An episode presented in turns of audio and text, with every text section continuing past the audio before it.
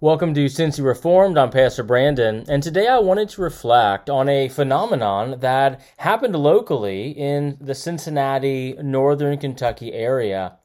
Some of you uh, might be aware, if you have a Roman Catholic family member or friends, that the church celebrates Mary's birthday on September the eighth. And on September the eighth of two thousand twenty-three, Father Jeff, who Uh, is a priest, actually, at Saint Patrick's Catholic Church in Taylor Mill, Kentucky.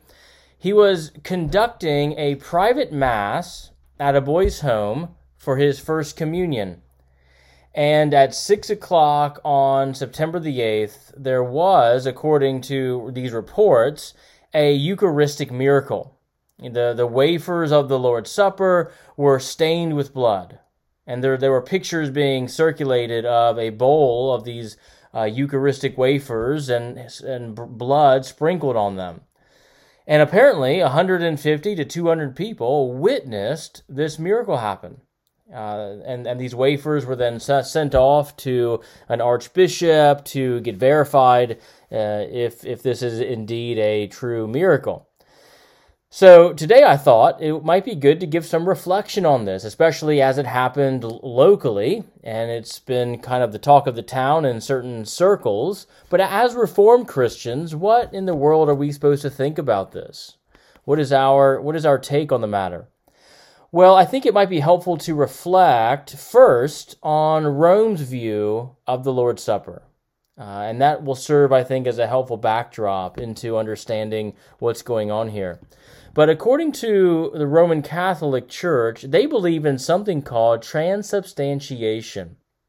That was a word first used by Rome in the twelfth century at the Fourth Lateran Council in A D twelve fifteen. And at that council, the Church decreed, "The body and blood of Christ are truly contained in the sacrament of the altar under the appearance of bread and wine, the bread being transubstantiated into the body and the wine into blood by divine power." So when the priest utters the liturgical words of consecration, a miracle happens. While the bread and the wine might look like bread and wine, they do not remain bread and wine. While our eyes see bread and wine on the table, they are actually the physical flesh, the physical blood of Jesus Christ. The Roman Catholics use a category from Greek philosophy, especially from Aristotle, Uh, regarding essence and form, which is why it can maybe look like it's bread and wine, but not really be bread and wine. The essence is changed. But for the Roman Catholic, the Eucharist is not not only this kind of this sacrament, this this sign, but it's a sacrifice.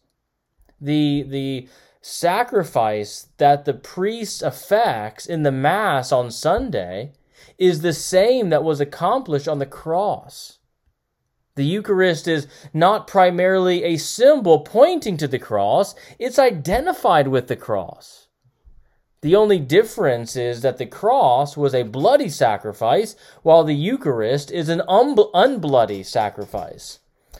Or, I guess, considering this miracle, the Roman Catholics might say it's ordinarily unbloody.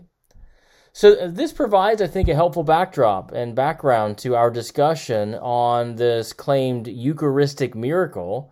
You know, so beginning with just commonalities, as we're kind of reflecting on this as Reformed Christians, looking at uh, Roman Roman Catholics and uh, their excitement around this. Um, the Roman Catholics have a high view of the Lord's Supper. Uh, they call the Lord's Supper Eucharist, and that comes from a Greek word used by the Apostle Paul in First Corinthians, meaning thanksgiving, to, to give thanks. And so I have no problem with the word Eucharist uh, because it's a biblical word, but so long as we have a biblical definition of it. In the in the Reformed tradition, we too have a high view of the Lord's Supper. Uh, although the sacraments in the Reformed Church do not eclipse the Word of God, but rather the sacraments are under the Word, and they're given efficacy by the Word. But historically, the Reformed Church has followed John Calvin's view of the Lord's Supper. Uh, Herman Bavinck, in his great uh, work, uh, Reformed Dogmatics, he, he explained, he said that uh, for, for Calvin, he said Christ is present in the supper, and Christ is received in the supper, not physically and locally, to be sure, but certainly, truly, and essentially, with his whole person, including his body and his blood. Bavinck goes on to explain, he says, but Calvin's main idea that in the Lord's Supper, by the Holy Spirit, believers experience spiritual fellowship with the person of Christ, and hence also with the body and blood of Christ, are thereby nourished and refreshed unto eternal life, has been taken over in the various Reformed confessions and become the common property of Reformed theology. So, in other words, the Reformed have a high view of the Lord's Supper. They they they view the Lord's Supper as uh, as the spiritual presence of Christ. We are s- spiritually feasting upon Christ. Christ is present. There is a real presence of Christ in the Lord's Supper, but it's not a it's not a physical one. It's it's one of of, of the Spirit. So, so as we reflect on some of, some of these differences between the Reformed Catholic and the Reformed Christian, we might say a, a few things. Well, one, again, the Reformed believe in the spiritual presence of Christ in the Lord's Supper. Now, why do we believe this? Well, in John chapters fourteen to sixteen, we see that believers are united to Christ by the Holy Spirit, and that the Holy Spirit brings the benefits of Christ to us. So we're united to Christ, and, and it's a spiritual thing. The Spirit is, is, is giving us all of those benefits of, of Christ. In Ephesians two six, Paul tells the church, and Christ raised us up and seated us with him in the heavenly places. So we have been raised up with Christ, seated with Christ in the heavenly in the heavenly places. That's where we are, and that's um, uh, and that is done enacted by the Holy Spirit. Regarding the Lord's Supper in First Corinthians ten sixteen, it says, "The cup of blessing that we bless, is it not a participation in the blood of Christ? The bread that we break, is it not a participation in the body of Christ?" That word participation in Greek is koinonia, has that idea of fellowship, of communion, participation. So as we feast upon the Lord's Supper, there is a real, present, vertical participation, fellowship, uh, communion, koinonia, with the body and blood of Jesus Christ in heaven.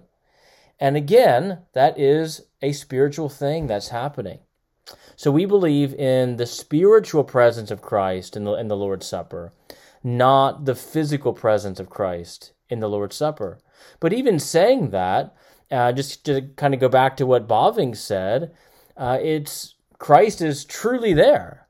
It, it's not like, well, he's not really physically here, so it's somehow weaker. It's like, no, Christ is truly there. He's really there. It's not weaker because it's not physical.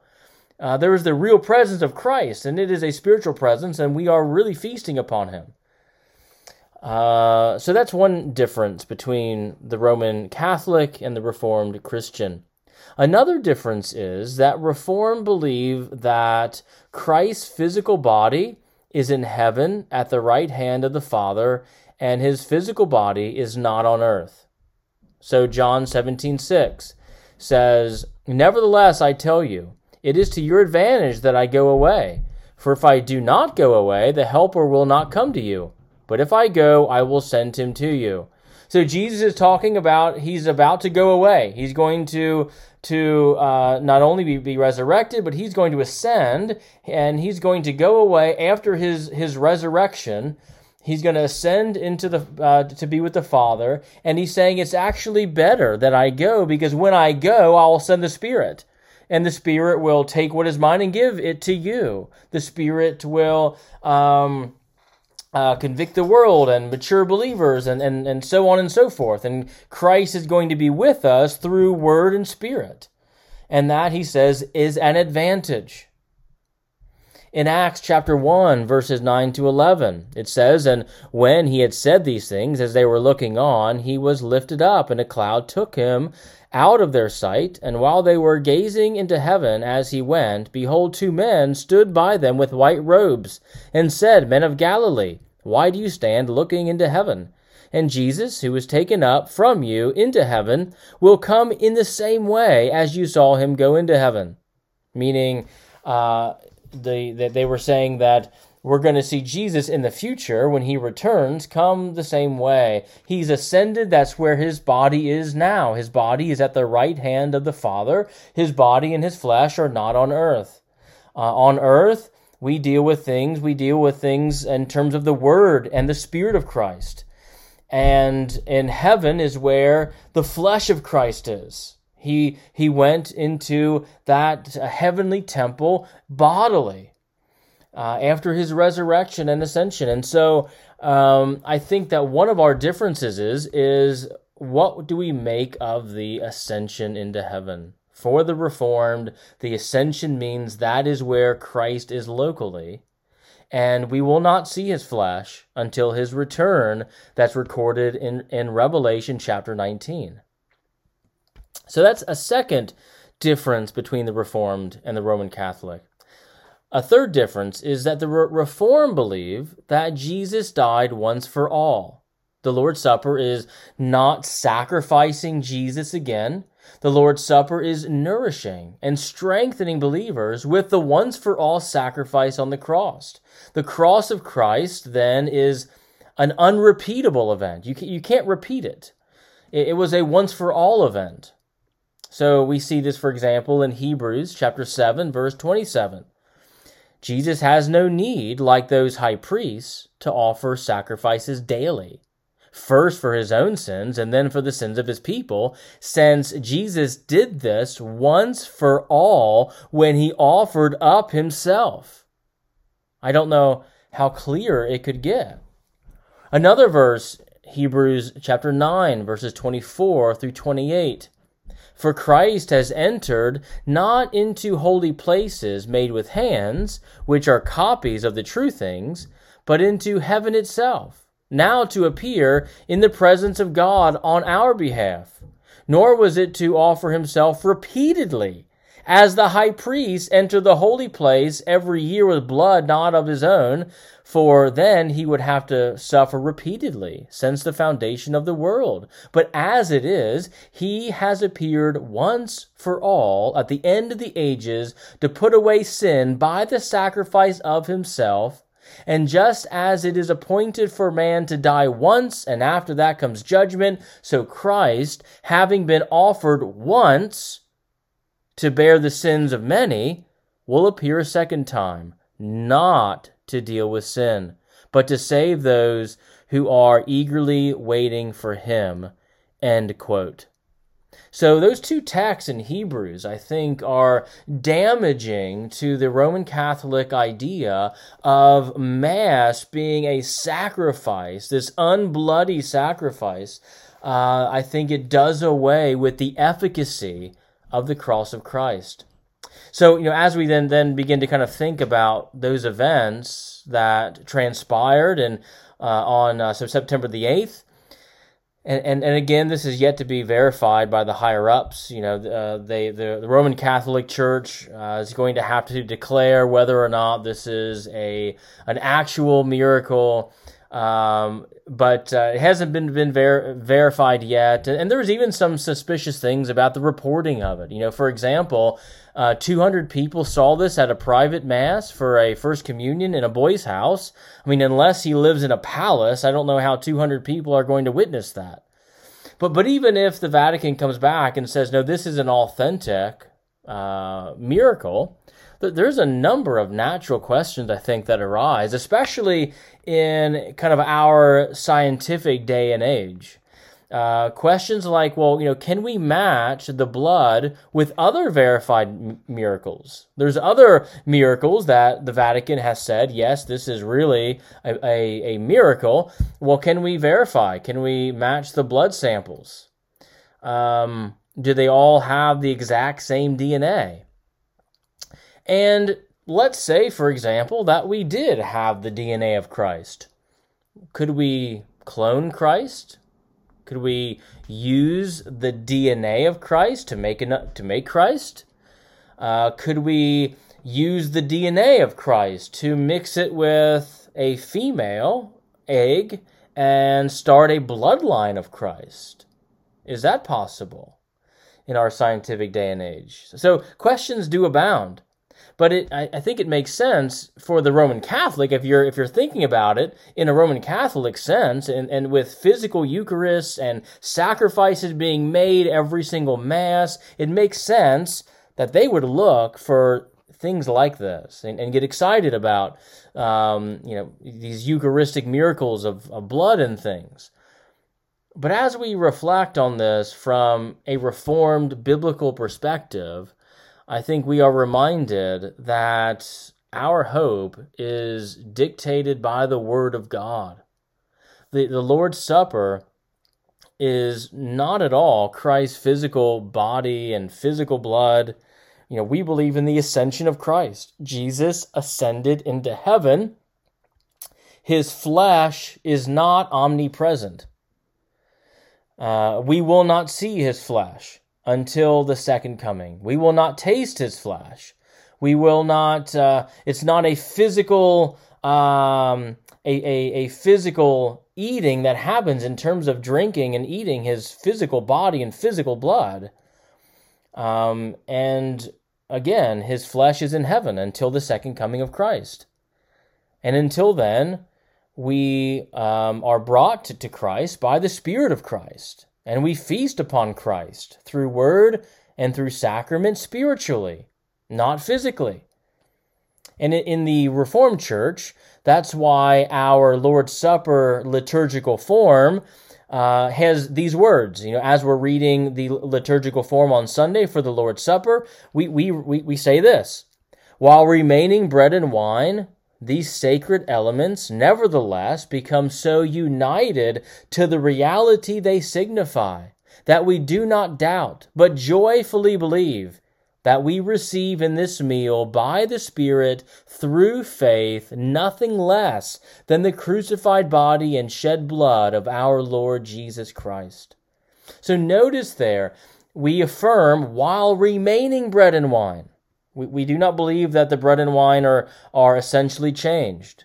They remain bread and they and, and, and wine, uh, and that is what they are. But nevertheless, the sacred elements become united to that reality of Christ. They signify Christ. They become united to that reality, and so we joyfully believe that we are receiving by the Spirit, through faith, the crucified body and the shed blood of our Lord Jesus Christ.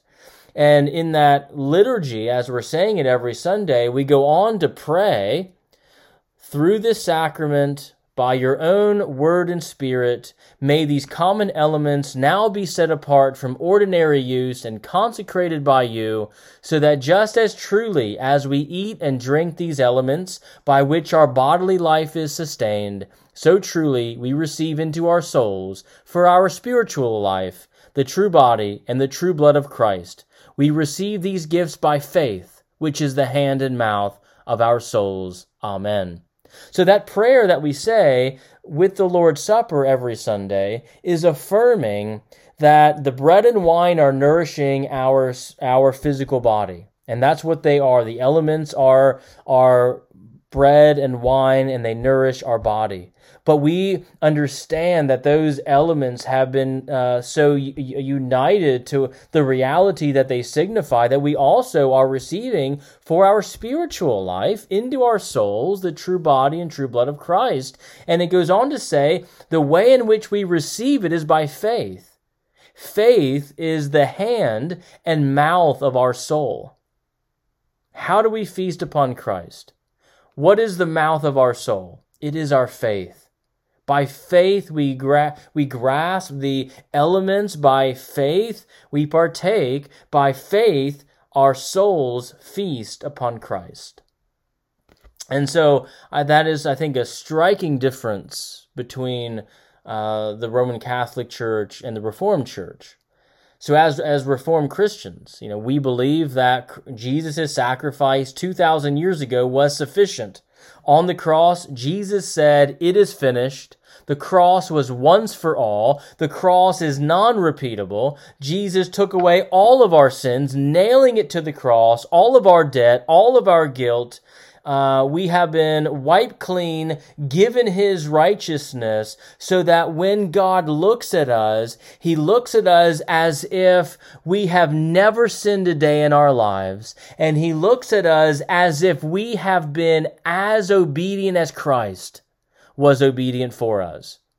So he looks at us both like we've never sinned, and as if we've perfectly kept the law, because we have the righteousness of Christ clothing us, and we receive that righteousness by faith alone and not by works. And, you know, all of that, all of that doctrine, all of those great truths coming from the Bible is coming to bear in our understanding of the Eucharist, of the Lord's Supper. Um, the, these doctrines are very practical. What you do, your your doctrine of Christ is going to affect your doctrine of the Lord's Supper. It it really will. All of these doctrines are so interconnected, and I think we're seeing it here. And so I think what we're reminded, that when you deviate from the Bible, your piety, your hope can become skewed. You can begin to look to superstitious events, to bizarre happenings. But friends, let us hope in the Word. Our hope is not in seeing blood appear on a piece of bread, but our hope is in the blood-covered Savior, who then rose from the dead three days later and ascended into heaven, who's interceding for us now and will one day come back. We do have fellowship with Christ. We do feast on Christ. We do partake of Christ. But we partake of Christ through Christ's Word and by Christ's Spirit. And we receive this by faith. And the only confirmation we need is, is, is not signs of blood on bread. The confirmation we need is the Holy Spirit bearing witness through the Word and in our hearts. So friends, let us go back to the Bible. Let it be kind of reshaped, recalibrated by the Word of God, by the Christ of Scripture.